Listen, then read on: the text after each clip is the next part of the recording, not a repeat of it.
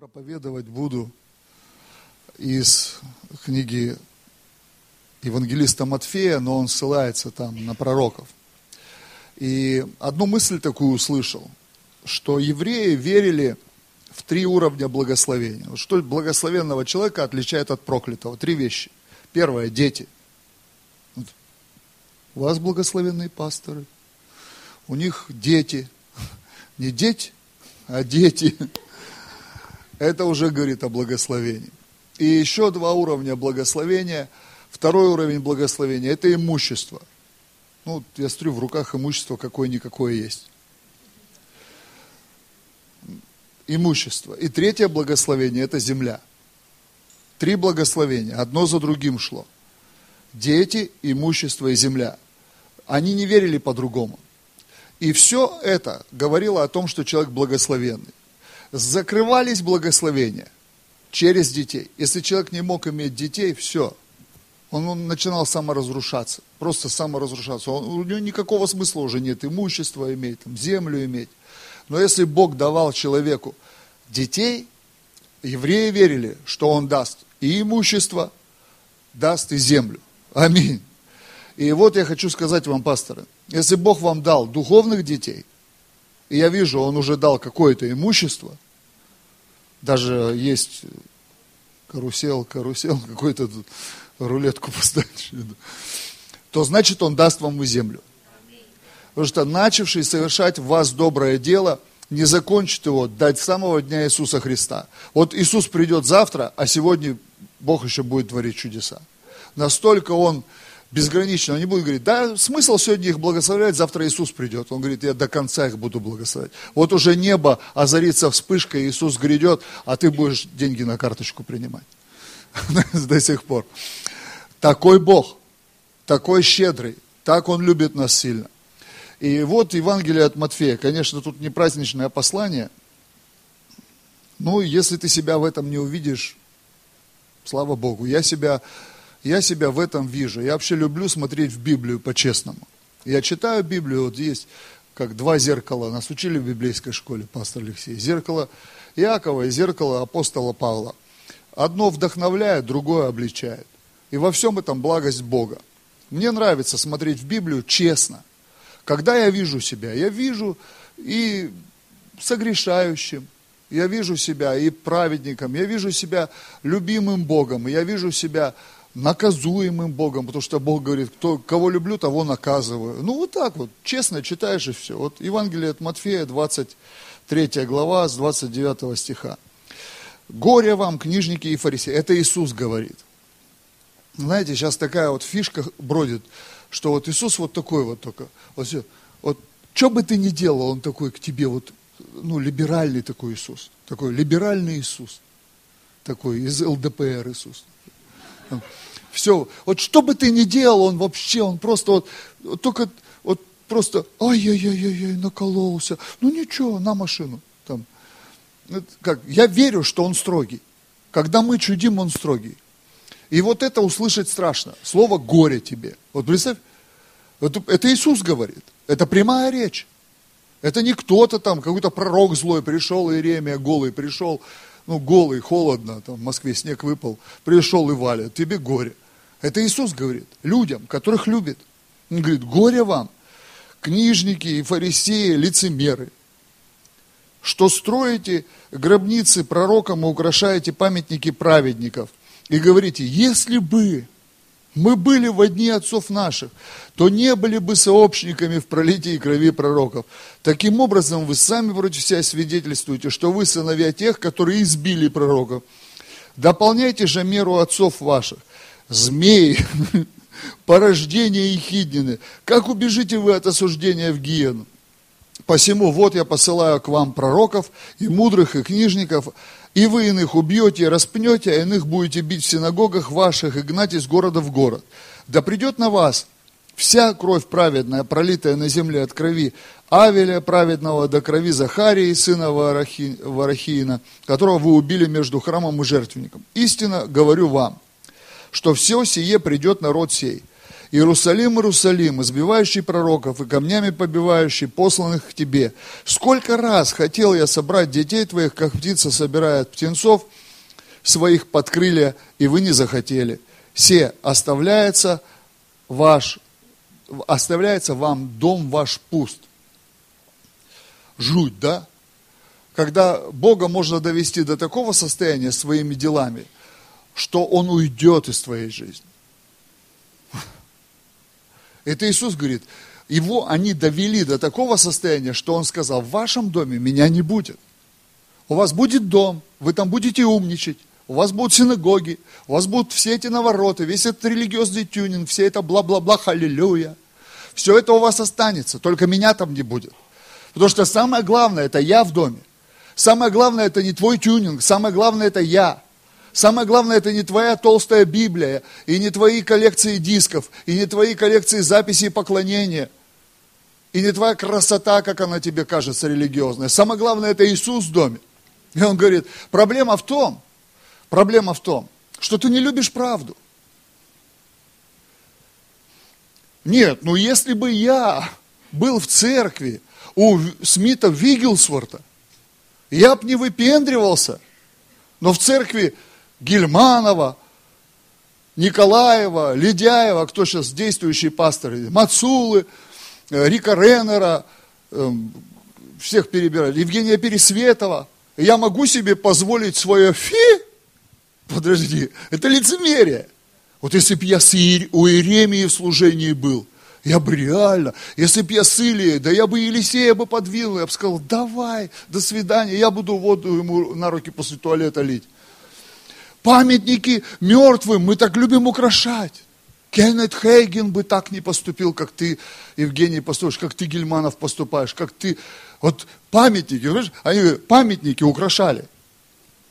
Они, все, память такая вот о тех. Да все, кто служил Богу, они одинаковые. Несовершенные, обычные люди, просто помазанные Святым Духом. И каждого из них находили за что ковырнуть, в каждом из них находили за что их ущипнуть, в каждом из них находили об что соблазниться. И сам Иисус сказал, я камень краеугольный, счастье тем, кто о меня не соблазнится. И сразу они начали соблазняться. То ты там бухаешь на вечеринках, то ешь еще, то в субботу еще, то исцеляешь не по правилам, а ученики у тебя вообще непонятно кто, сумасброды какие-то. Ну, постоянно. Они три с половиной года за ним ходили и сшибали косяки. Что уж о нас-то, о людях грешных. Но памятники мы любим украшать. Любим. Конечно, служить виртуальному пастору легче, какому-то далекому помазаннику Божьему, который же умер. Вот ему послужи. Вот ему послужи. Деньгами, руками своими, временем своим, одеждой своей, тачкой своей, садовой. Подвези что-нибудь, что скопил на грядку. Легко говорить, вот если бы, если бы я бы у Павла бы был в миссионерском отделе, я бы сто ячеек открывал бы в неделю. Я бы так бы пахал, это ж Павел. А если у самого Иисуса, ага, памятник Иисусу-то у нас вообще самый крутой. У Иисуса с лидерских 500 человек ушло один раз. Сказали, он гонит. Он сказал, что мы его сожрем. Прикинь, гонит. Иуда вообще не боялся деньги тырить у Иисуса. Это, ладно, там у Гельманова можно деньги тырить, не заметит. А у Иисуса, он же всевидящий. Он духом знал, кто что думает, кто что говорит. Он в дарах двигался, он Иуду вот так вот. Он насквозь, как рентген, видел, что он с десятин праздника ушел, празднуя реально. Единственный со всей церкви. Все обломались, а он праздновал. Легко памятники строить. Как Мадабука однажды сказала, вы мне на могилку цветы не носите, сейчас принесите. А лучше что-нибудь туда еще положите. В букетик, конвертик какой-нибудь. Че, говорит, когда умру, все идут грустные. Ой, на тебе венок. Хорошо Даня служил. репцентр слезы вытер при, от братвы на лидер. Ему сто лет этот венок не нужен. Но сейчас он что-то ждет, наверное, когда там придут его, поздравят день рождения. Не конюльками, а чем нормальным.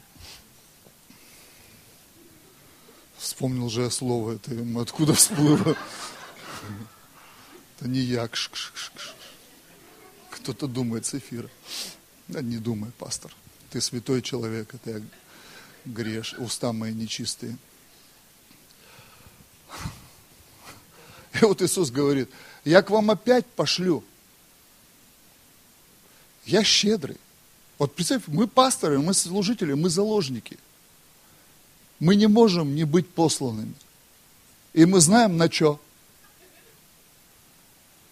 Все думают, пастором быть такая вообще, конечно, что пастором не быть. Он-то, конечно, пастор-то что. Он нам только и говорит, что делать, а сам-то ничего не делает. Сидит только-то там, что-то молится. Это говорит, я ваш адвокат, я сделал для вас все. Так вы ж, вы ж только накатили вискарика и Богу помолились. Что смог? Что смог? Но знаешь, почему-то пасторов мало. Все думают, что пастором быть круто, но их мало.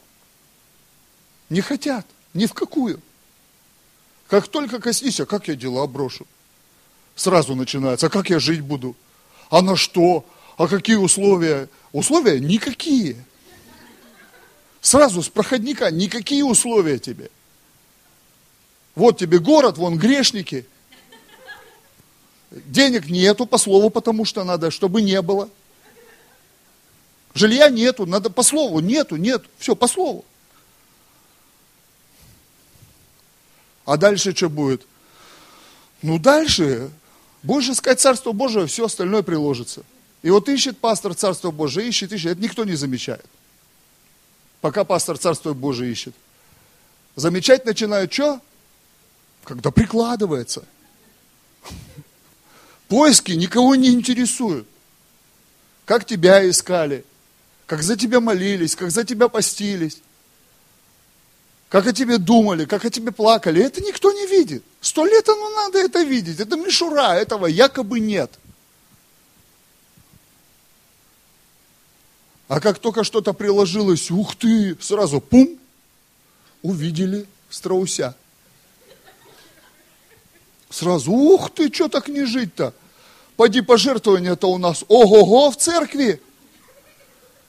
Он как жизнь куражит-то, наш царь его величество. Так стань пастором, познакомишься. В церкви все просто. Сегодня собрали, вчера потратили, а то и позавчера. Бухгалтер восхищается, да? Или кассир. Потому что в десятку, да? Все просто. Проще некуда вообще. А на что пастор живет? На прилагательное. Потому что существительного на не. Нету. Ну да, мы верим, наступят дни. Я вот 11 лет пастор, 11 лет верю. Когда-то наступит день. Когда я буду вот просто даже думать, куда все эти бабки деть. Верю наивно, 11 лет. Думал, здание построю, наступит это время построил, не наступило. Хорошо, упакую его так, чтобы лучшее было вообще, вот из того, что вижу в России. Хорошо, сделал. Не наступило. Знаете, что я понял? Деньги в Царстве Божьем появляются, когда я делаю шаг. Как только остановился, исчезли. Надо, чтобы появились, опять шаг сделать. Появились, исчезли. Почему? Потому что Бога не интересует роскошь. Его не интересует то, чтобы мы были в этом изобилии и довольны такие. Бога интересует движение. Его интересует наше движение. Чтобы мы двигались в вере. Чтобы мы находили себе постоянную мотивацию, во что верить. Я хочу проповедовать вот из нижнего стиха.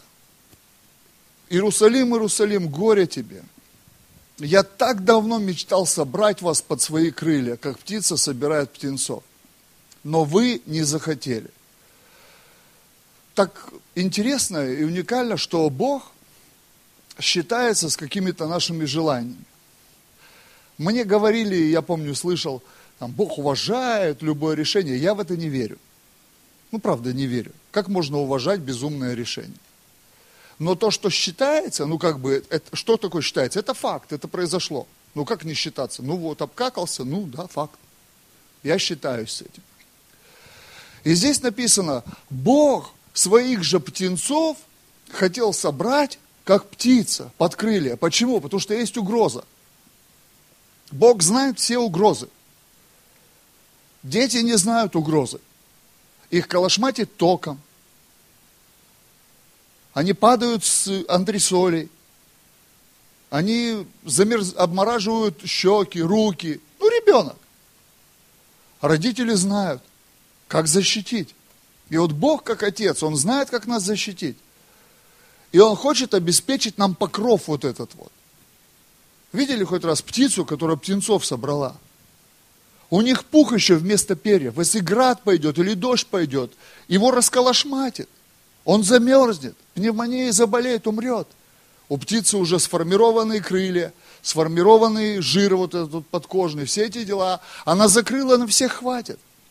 И Бог вот нас хочет собрать всех под свой покров, чтобы мы достигли зрелости, в которой мы будем знать, что такое безопасность, в которой мы будем знать свое предназначение, и в котором мы будем, как пастор Евгений сказал, похожи на Него – а кто такой христианин, похожий на Бога?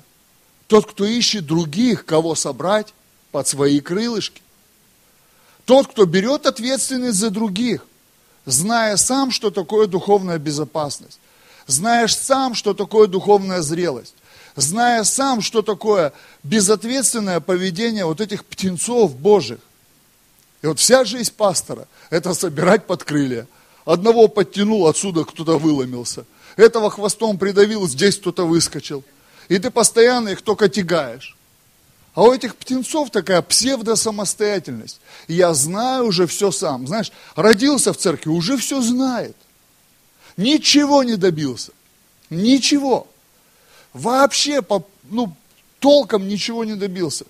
Уже все. Самостоятельно жить. Вот у меня вопрос к вам, братья и сестры. Насколько вы под покровом? Ну тут, тут написано просто, я хотел вас собрать, хотел. До этого пытался, сколько я к вам не посылал, пророков, помазанников, апостолов, евангелистов, послал уже напоследок пастора. Сколько не пытался. Люди, человечество не любит покров. Человечество не любит принципы Божьи.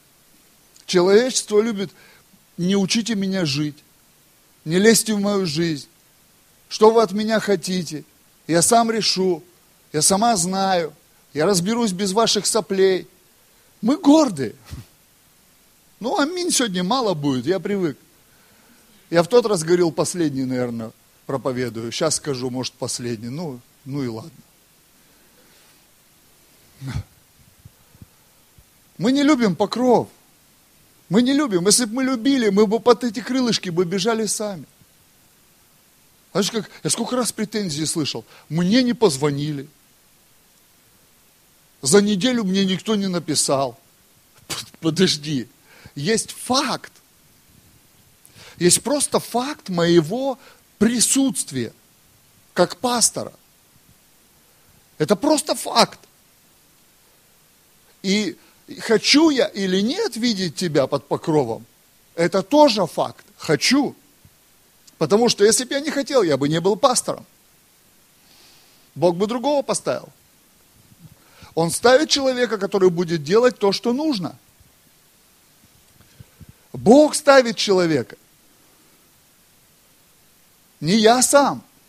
Я не хотел быть пастором. Бог ставит человека, которого, в котором он уверен, что он будет делать то, что нужно. И если у самого Бога не получилось собрать этих птенцов, то у пасторов тоже не получается. Не потому что пасторы не хотят. Птенцы выпендриваются. Деловые все. Я просто есть. Ваш пастор просто есть. Когда тебе плохо, не надо ждать, когда он в астрал выйдет и все поймет. Сам ломись. Улица этих недоленинов, как юных ленинцев, недалеко здесь. Москва вообще сейчас нормально. Слава Богу за э, правительство Москвы. Я по Москве перемещаюсь быстро. Полчаса, хоть куда приехал. Вообще удивлен. До аэропорта, до любого, час. Полчаса, вчера какие-то, позавчера тут с друзьями, дела какие-то решали.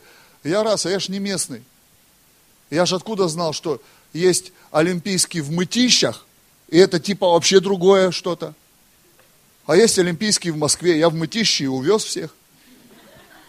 Звоню, вот дом такой, все, стою, высокий, 16-этажка, как мне объяснил человек. Звоню ему, он говорит, а я в Москве, не в мытищах. Я говорю, вот вас не поймешь, здесь позапутали всю, весь мир. Даю телефон человеку, он звонит, раз, а, все, понял, сейчас мы быстро приедем. И реально быстро, раз, раз, мы уже в Москве. Я говорю, а чем отличается эта Москва от той Москвы? То мытищи. Ну ладно, ваше право. Я разницы не увидел вообще, вроде вот оно со соседним перекрестком там где-то. Вот он есть, есть ваши пасторы. Не надо ждать, поймите, у нас нету пеленгаторов. Вот представьте, у меня в церкви народу, я не знаю, ну 500 человек в воскресенье на собрание приходит, 150 детей. У нас в городе трехсменка, я не знаю, сколько людей, ну реально, ну по тысячу может человек, если всех вот птенцов собрать, до всех дотянуться, вот как-то собрать. И вы знаете, если я даже в астрал выйду, видели фильм «Брюс Всемогущий», как у него колокольня обрушилась? Его полдня хватило, чтобы вот это «О, дю, дю, дю». Мы не Бог. Я не, я не, я, конечно, слово знания, там, дары духовные. Я вот реально, я, я почувствовал вчера, ну, сегодня утром, какое-то грустно мне стало, это грустно. Я чувствую, что кто-то криво въехал. Но я не знал, кто. Но так как я вот почувствовал, думаю, Господи, да что же они чудят? Раз смс приходит, пастор, прости, ну, я, я там чуданул. Знаешь, вот я почувствовал. Но вот представь, когда у тебя такая толпа людей, и у тебя же еще, никто же не думает, что у тебя еще своя жизнь есть. И моя жизнь, это не я, я робот Пертер. Я тоже чувствую что-то, переживаю, у меня какие-то проблемы есть. Ну, представьте, у меня характер есть, демоны есть какие-то вокруг меня. Постоянно что-то мутят. Здоровье у меня есть. Ну, понимаете, да? То есть, и посреди всего это семья есть, опять же, жена еще, плоть от плоти. Само слово за себя говорит. И дети то же самое там, отпрыски. И все это происходит в твоей жизни. И потом, и ты сквозь все это, ты еще охватываешь такое огромное количество людей – и тебе памятник никто не поставит при жизни. Тебя будут убивать, побивать, отвергать, а тебя будут убегать, а тебя будут соблазняться. Ну, это правда. Иисус нас на это послал. Работать вот так. И награда для большинства, слава Богу, за Новый Завет. Но всех старозаветных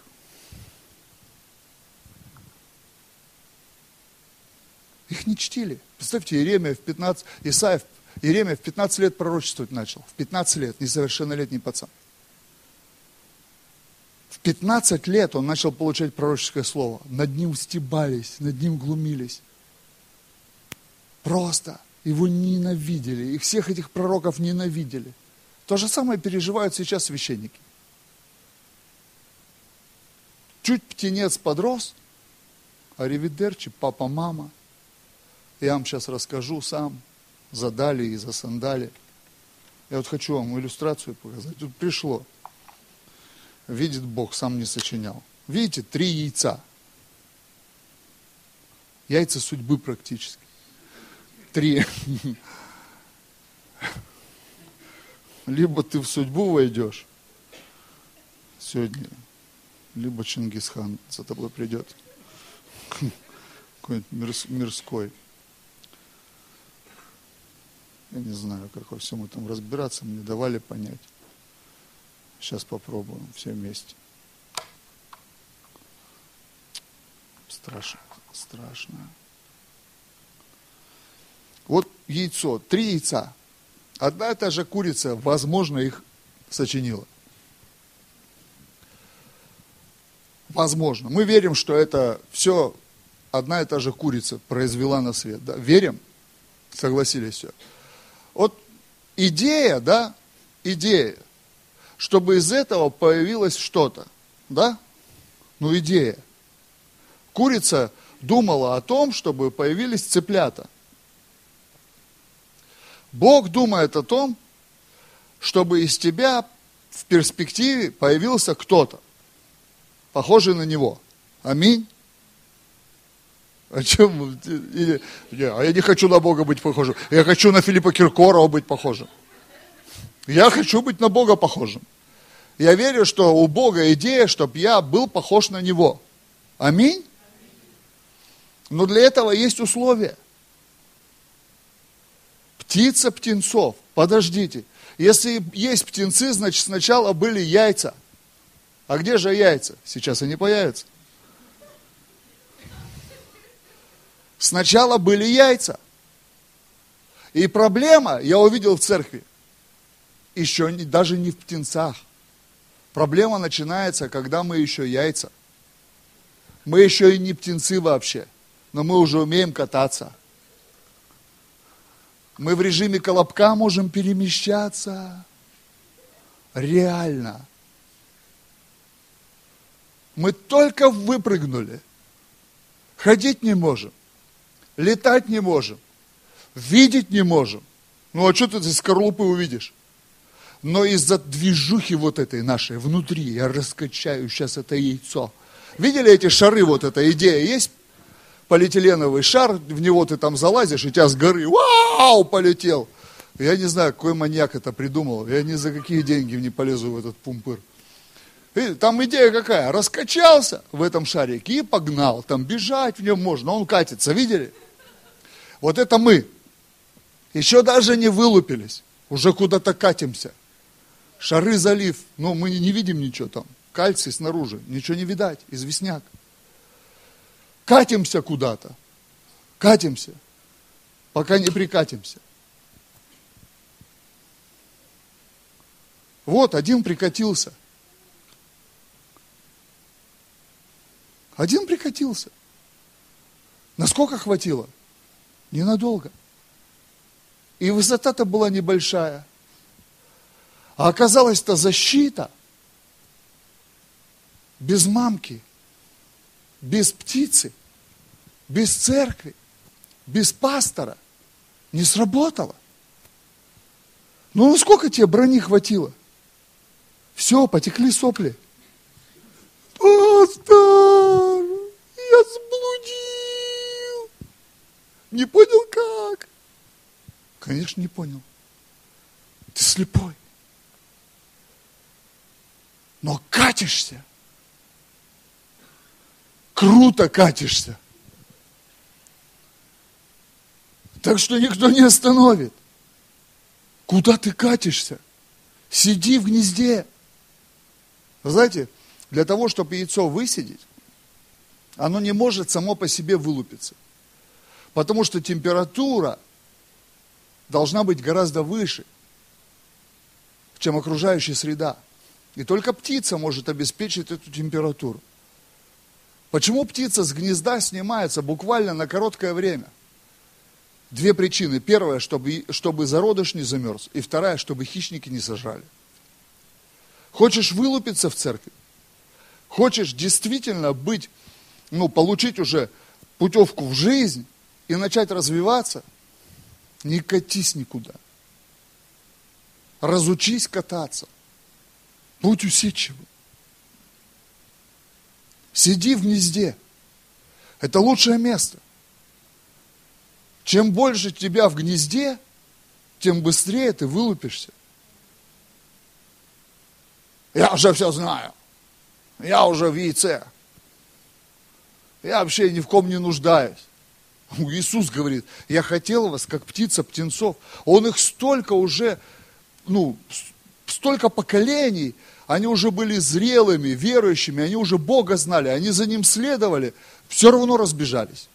К валам, к астартам, еще куда-то. Нас сейчас тоже свои валы, свои астарты. Тоже. Только в церкви чуть-чуть вырос, все, все, самостоятельный режим, самостоятельный. А есть другой вариант еще, знаете, людей в церкви. Показать какие? Вот такие. Я их называю крутые.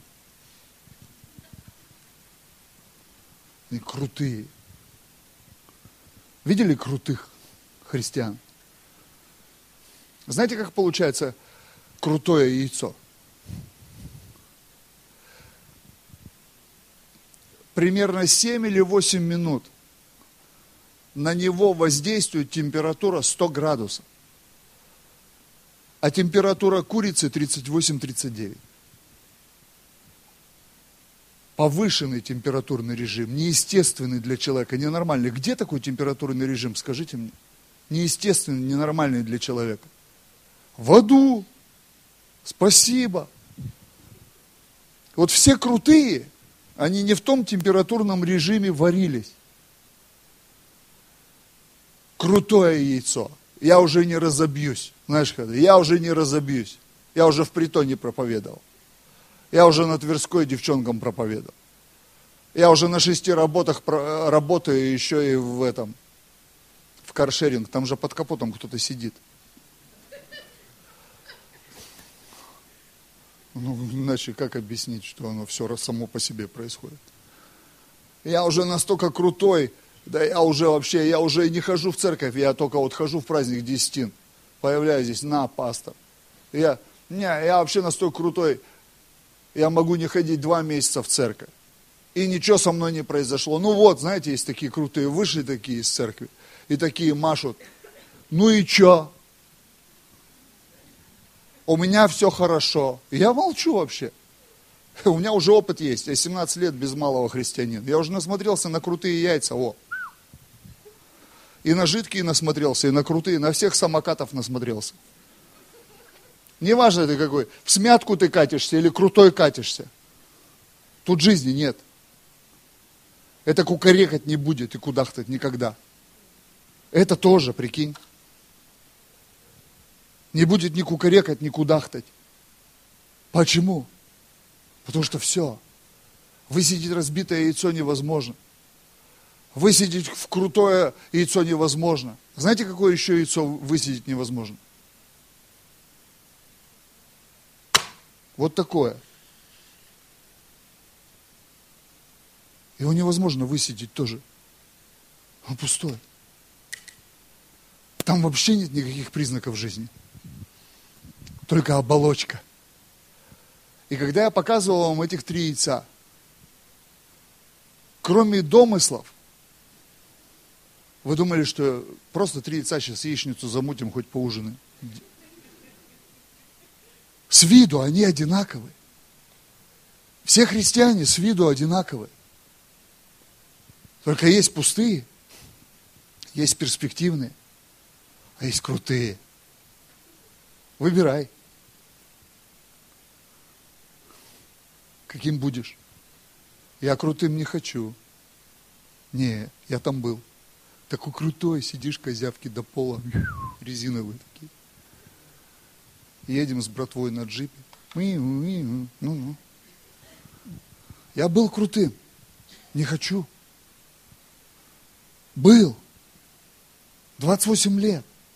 Я знаю, что такое крутизна. Это когда по ночам стонешь, плачешь, воешь, грызешь ногти до мяса. И понимаешь, выхода нет. Пустым я тоже был. Когда все, что внутри тебя, это пустота. У-у-у, ветер дует. Никаких убеждений. Все уже прохихикал. Никаких ценностей, никаких целей, никаких стремлений. Пустой. Но однажды, однажды, я родился. 24 октября 2001 года. Я еще не птенец. Мне сказали, тебе нужно закрепиться в Боге. Кто-то из вас слышал, может быть, не знаю, популярно сейчас это говорить или нет. Мне сразу сказали, тебе нужно закрепиться в Боге. Тебе нужно, ну, вот у тебя такая жизнь, езжай в репцентр. Тебе нужно в репцентр, тебе нужно утвердиться. А знаете, что я хотел с первого дня? Это сейчас я вам продемонстрировал. Я хотел кататься. Я, я с Иисусом встретил. Понимаете, я реально, для меня это было не богословский выбор. У меня была сверхъестественная встреча с Иисусом. Я не просто вышел, молитву покаяния прочитал и ушел дальше думать, как жить. Я реально встретился с Богом по-настоящему. По-настоящему встретился с Богом. Из меня по-настоящему вышла толпа демонов. Я по-настоящему крестился Духом Святым. Я по-настоящему обрел абсолютную духовную свободу. Я чувствовал, что все, это было контрастное обращение, это было жесткое, это было вот от минуса в плюс, это категория восток-запад, это то, что не соединить. И я захотел кататься сразу. А мне сказали, тебе рано. Я приехал в центр. Я хотел бежать сразу всем проповедовать. Мне сказали, тебе нужно утвердиться. Тебе нужно быть здесь. Тебе нужно смириться. Да я как вы что? Я что, не смиренный? Ну, знаешь, когда ты приходишь к Богу посидеть, тогда еще помолиться не получалось, посидеть приходил на пять минут.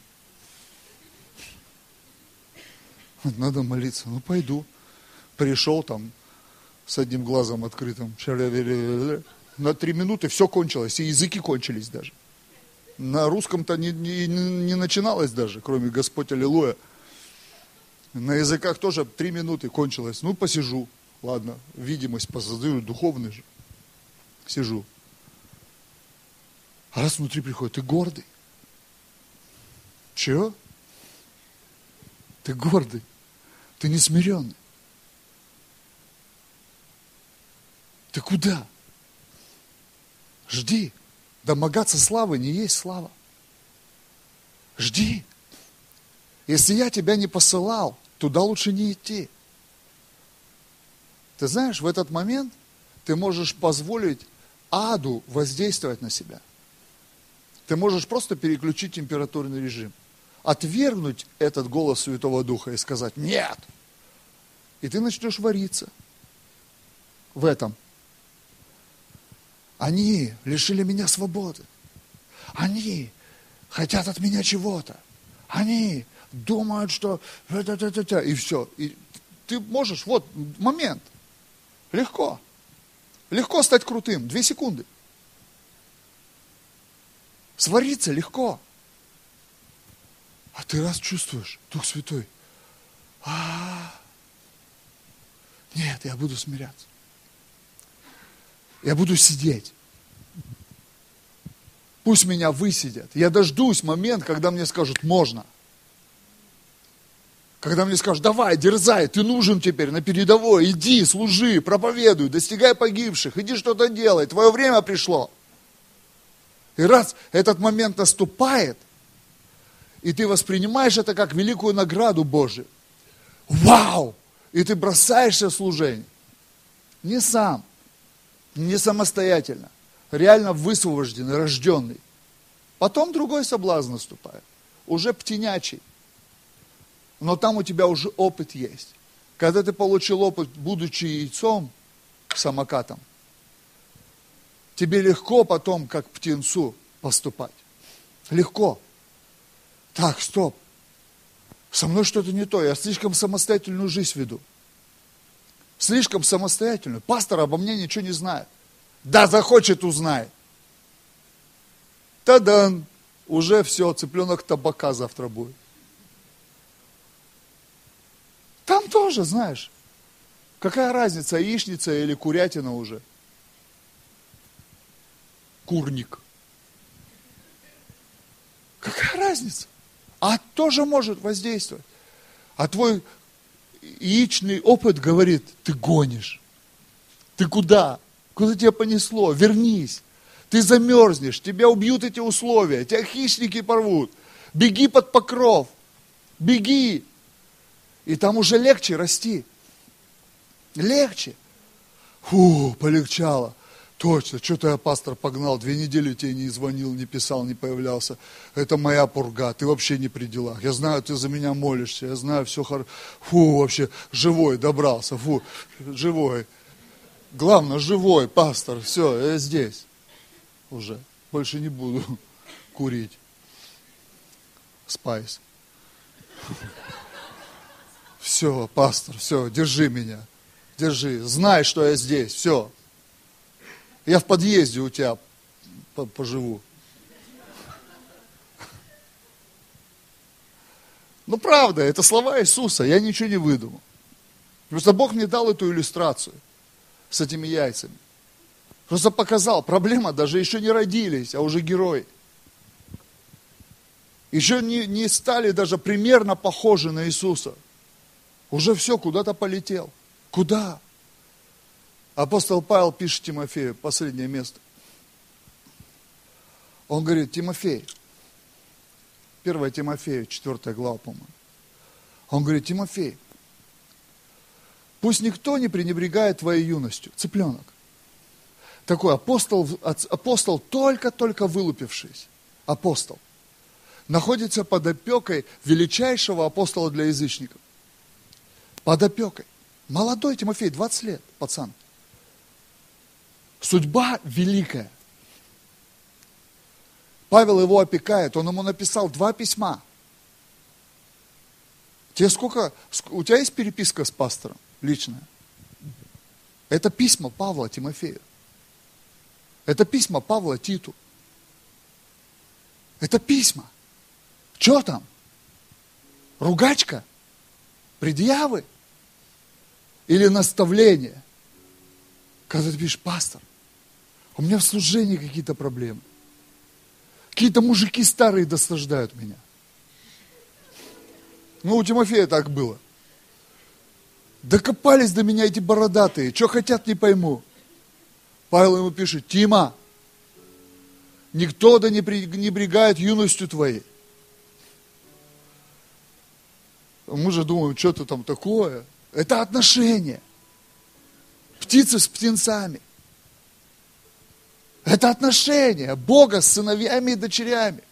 Это отношение пастора с воспитанниками, с учениками, с последователями, с теми, о ком ты веришь, как в себя не веришь. Вы знаете, что у пастора Павла не было ни одной мегацеркви. У него вообще не было церкви. Он их насаждал и шел дальше. А у Тимофея было 60 тысяч церквей. Весь город был пробужден через молодого апостола, которого вырастил Павел под крыльями. Под крыльями. И он ему писал, говорил, Павел, у меня проблемы. Да, до нас не дошли письма от Тимофея к Павлу. Ну, слушай, переписка же есть. Ну, сопли в канон не входят. В канон входит вдохновение, обличение, пророчество. Но когда Тимофей писал Павел, все жесть, они меня здесь достали, все, я не могу. Он ему пишет, Тима, никто да не пренебрегает юностью твоей. Вообще забей. Ты помазанник. Я в тебя вложился. Они бездельники, они только тарахтеть могут свою сиесту сидеть там. Везде, хоть бы что сделали. Палец о палец не ударили, а ты пробужденец. Ты эту церковь поднял. Они такие духовные, пусть идут в соседний город. Пусть в мытищи идут. Поднимут там ветер, пробуждение. Пусть идут, куда еще тут идти. В чертовного, вот это, как, Чертанова. Алтуфьева. Кузьминки пусть идут. Если когда в Кузьминки, Кузьминки, у меня почему-то песня не про Кузьминки вообще, у меня такая вариация. Пусть идут куда-нибудь уже. Нет, не идут. Понимаешь, крутые. Они уже готовы. крутые. Они никуда не идут. Они с высоты своей крутизны. Тимофеев этих глушат. Сиди спокойно. Никто да не пренебрегает юностью твоей. И Павел говорит, я за тебя впрягусь, говорит. Да коли не приду. Представь, он говорит, я выехал. Я сейчас приеду, я им тюбетейки пошибаю. Пока не приду, смиряйся, говорит. Занимайся чтением, наставлением, учением, не колись, не бухай, будь духовным. Чего? Ну, другими словами, он говорит, с собой разбирайся. Говорит, с собой разбирайся. Чего ты жалуешься? Ну, понятно, они такие. Ты с собой разбирайся. Почему? Потому что есть чем разбираться. Ты под контролем живешь. Твою, твою судьбу ноги может любой вытереть. В этом тоже надо разбираться. И то, и все, говорит, занимайся чтением, наставлением, учением, продолжай трудиться. Пастор, меня не принимают. Занимайся чтением, наставлением, учением. А как по-другому? Меня принимают. Почему? Не потому, что я пастор, а потому, что я все это проходил. И когда разбирался с собой, приходило помазание. Мы-то думаем, помазание придет, когда ты с собой не разберешься. Дулю. Не придет. Не придет. Бог смиренным дает благодать. Смиренным. Не выдумывай помазание, если ты не смирен. Нету его. Бог гордым противится, Библия говорит. Если ты не смирен, ты не помазан. Даже если что-то ты делаешь.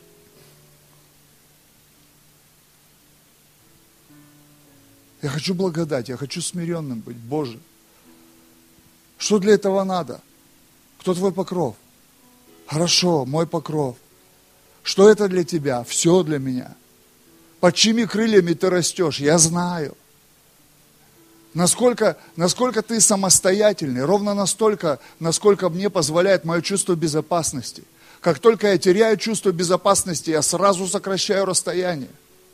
Я сразу ищу контакт, я сразу пишу смс -ку. Мне просто нужно несколько смс мне нужно проверить, проверить, как у меня контакт. Я пишу своему пастору, просто ни о чем, просто привет, просто там бла-бла-бла. Мне нужно сферить. И когда я чувствую, что у меня с ним контакт идет, о, привет. Все, то есть нету этого напряжения. Если ответа долго нет, я все, Господи, куда я убежал? Что это? Я начинаю сразу исследовать себя.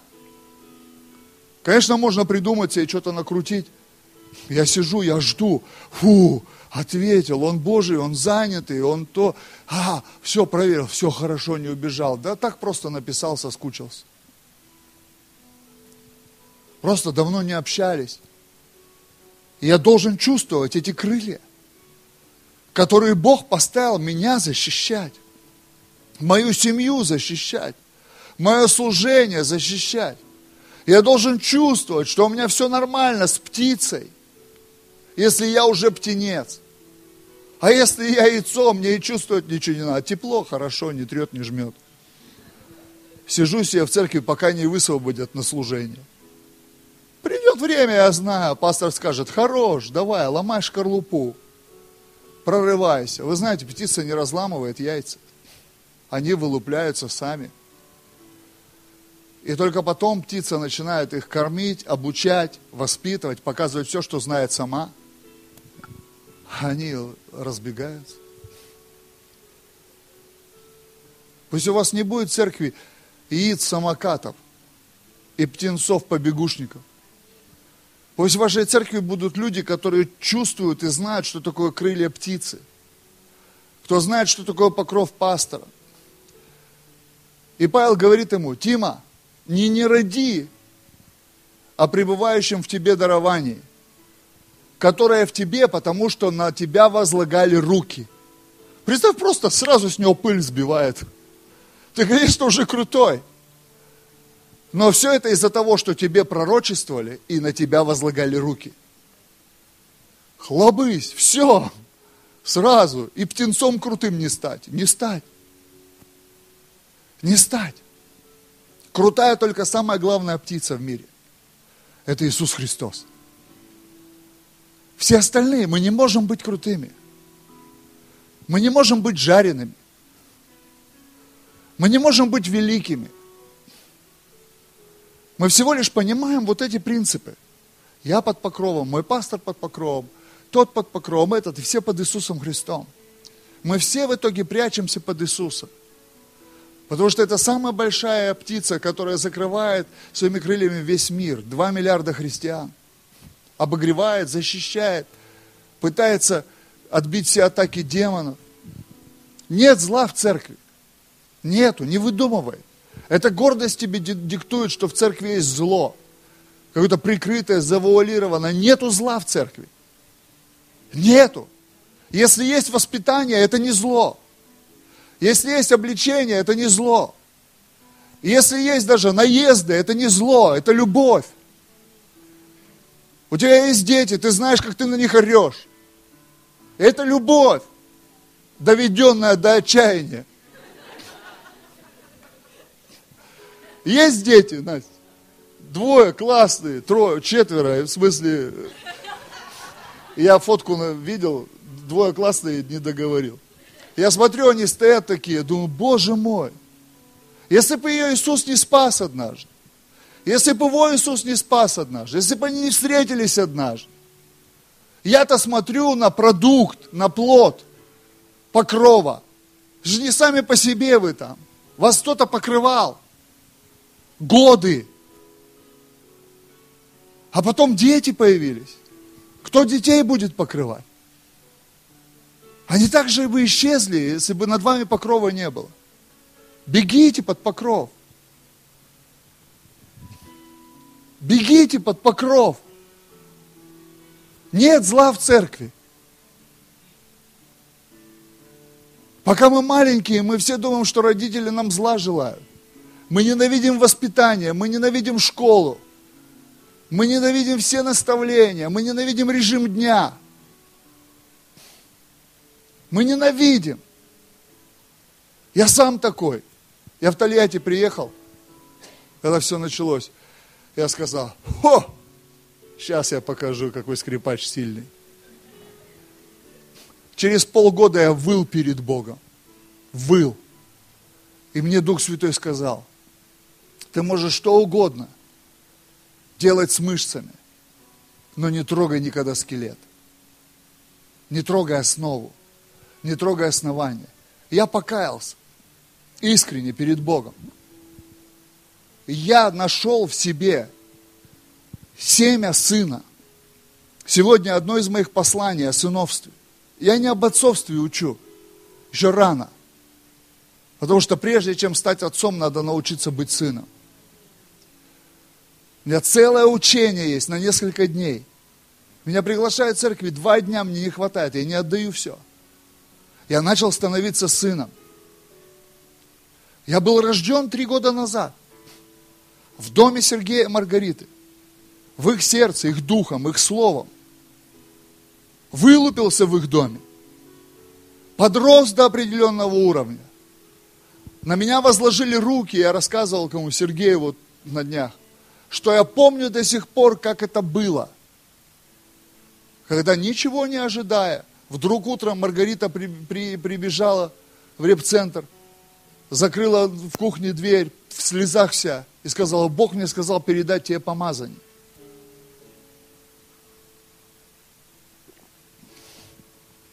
Все, мне нужно передать тебе служение. Я теперь пастор. Она плакала, потому что это было все для нее. И она возлагала на меня руки и молилась, а я ничего не понимал, что происходит. Ничего. Это сейчас я знаю, что происходило. Какой бы я ни был, дело не во мне. Дарование во мне, потому что на меня возлагали руки и мне пророчествовали. Возлагали руки и пророчествовали. Это не я крутой.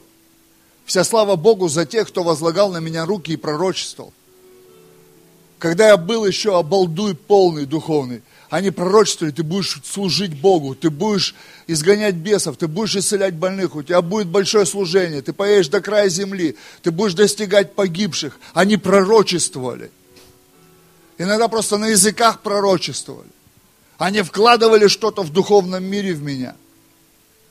И Павел говорит, не не роди, не забудь, не посчитай это ненужным. Думай о том, откуда в тебе дар. Пока я не пришел, думай. Что Павел ему объяснял? Ты думай о покрове. Ты думаешь, что ты не сам по себе. Ты думаешь, что есть кому за тебя заступиться. Есть кому за тебя решить вопросы, которые ты решить не можешь. Каждый самый крутой помазанник однажды в жизни встает перед вопросами, которые решить не может. Он разбитый. А ты сколько раз так был в таком состоянии? Я в таком состоянии сейчас. Есть вопросы, которые я не могу решить. Хоть убей, я не могу их решить, и я разбит. Единственное, что меня может продвинуть, это слово тех, кто меня покрывает. Их слово. Когда они мне скажут, все нормально, это от тебя не зависело. Ты сделал, что сделал. Ты жил, как должен. А это от тебя не зависит. И здесь Павел ему говорит, Тимофей, продолжай, продолжай.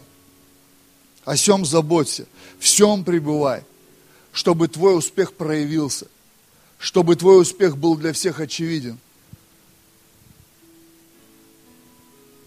Я хочу успех. Каждый хочет успех. Без покрова вы видели успех. О, результат четкий. На мусор. Это на мусор. Это не успех. Это временные понты. Побыло не стало. Успех, плоды. Я здесь вижу успех. Нравится, не нравится. Я вижу здесь успех. Я вообще не иду туда, где мертво. Если только Бог не скажет. Я иду развивать, я соработник. Я иду делиться даром, я иду туда, где не бесполезен. И если в этом доме я востребован в этом году так много, как ни в одном другом доме, даже в своих родных домах я так не востребован, как в вашем доме оказался. Значит, в этом есть смысл. Смысл от Бога. Значит, здесь что-то происходит серьезное, для чего Бог берет моих несколько дней служения и отдает этому дому. Я очень серьезно отношусь к дару. Я очень серьезно отношусь к каждой из своих больше 150 служений в год. В церквях в разных. Я крайне серьезен в этом вопросе. Я понимаю, что это не бла-бла-бла я понимаю, что это крайне мало для духовного здоровья христиан, которые снизошли до того, чтобы в воскресенье прийти на собрание. Я не смогу их оживить этим словом. Но я постараюсь. Я буду кричать, докрикиваться, я буду проповедовать, обличать, настаивать, вдохновлять. Может быть, у кого-то произойдет что-то здесь. И он захочет быть высиженным. Захочет родиться по-настоящему, захочет стать похожим – не копия, генетика. Мне не нужны копии. Серега не копия меня, хоть мы оба бородатые в татуировках. Мы абсолютно разные. Но у нас одна генетика, одного дома.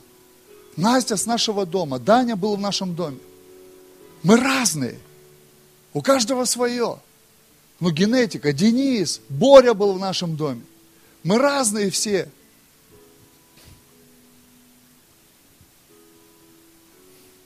Не прячься. Алена. Да, вот она тоже моя духовная дочь.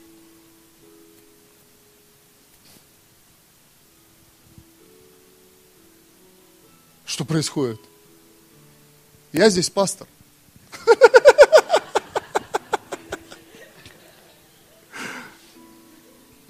Я помню все, как на, на руках тебя заносили на третий этаж. Второго не было еще. Ее на руках несли, ее в полиэтиленовом мешке привезли в репцентр, поставили, позвонили, уехали. На руках заносили, а ходить не могла. была переломанная вся, не заживала ничего, жить не должна была. Я все помню. Детей не всех успеваю посчитать. Ну, сколько на фотках показали, если оптом всех четверых. Вас много, слава Богу. Я уже отследить не могу. Борю помню, сколько раз. Дэна, как облупленного, родился он. Уж кого-кого. Он настырный. Умеет не забыть о себе. Сделать. Помню. Все помню. Сейчас вот говорил про Аленку, и вот картина в глазах это. Как все было, как все происходило. Все помнишь. Почему? Потому что это твое. Ты это рожал. Что дальше? В Москве, в Москве. Давай домой быстрее. В Москве. Москву плотником засеиваем, хорошо. Мы разные, генетика. Генетика, мы, мы распространяем генофонд. Но плоть, извините меня, плоть вам ломать. Скорлупу эту вам ломать, эту тюрьму плоти вам ломать. Я дал вам генетику, я за вас молился, я вам пророчествовал, возлагал руки. На каждого здесь я возлагал руки, хоть раз. Хоть где-то, даже если я не помню, но я возлагал руки – и что-то происходило в этот момент, судьбоносное. Тебе нужно плоть ломать, сломать эту скорлупу, эту тюрьму, как Павел говорит, это тюрьма. И вырваться наружу в своем даре. И найти птицу, найти пастора, забиться к нему под крылья и сказать, все, теперь я вырасту, теперь я буду Божьим, теперь я сделаю ветер, теперь я порву дьявола, пастор, вместе с тобой.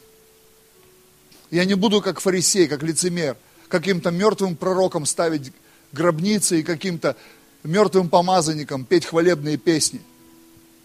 Я вырасту круче, чем ты, и я всех порву за тебя. Я тебе дом построю, я тебе тачку куплю, я тебя в отпуск буду отправлять каждый понедельник. Я то, я все, я пятое. Я мечтаю об этом, я как сын мечтаю об этом, вырасти так, чтобы просто звонить своему пастору, говорить, ты устал, да, ты летишь в отпуск сейчас на первом самолете. Пока ты летишь, я сниму тебе гостиницу, автомобиль забронирую аэропорт и скину тебе номера брони. Я мечтаю так вырасти, потому что я понимаю, меня Сергей сегодня спрашивает, вы когда в отпуске? Я говорю, по плану в июле, хочу сейчас. Но сейчас не получится, только по плану. Я хочу вырасти, чтобы так было. Пока маленький. Главное, далеко не забегать. Ой, что-то далеко уже, прохладно здесь, я назад, под покров. Давайте, знаете, что сейчас сделаю?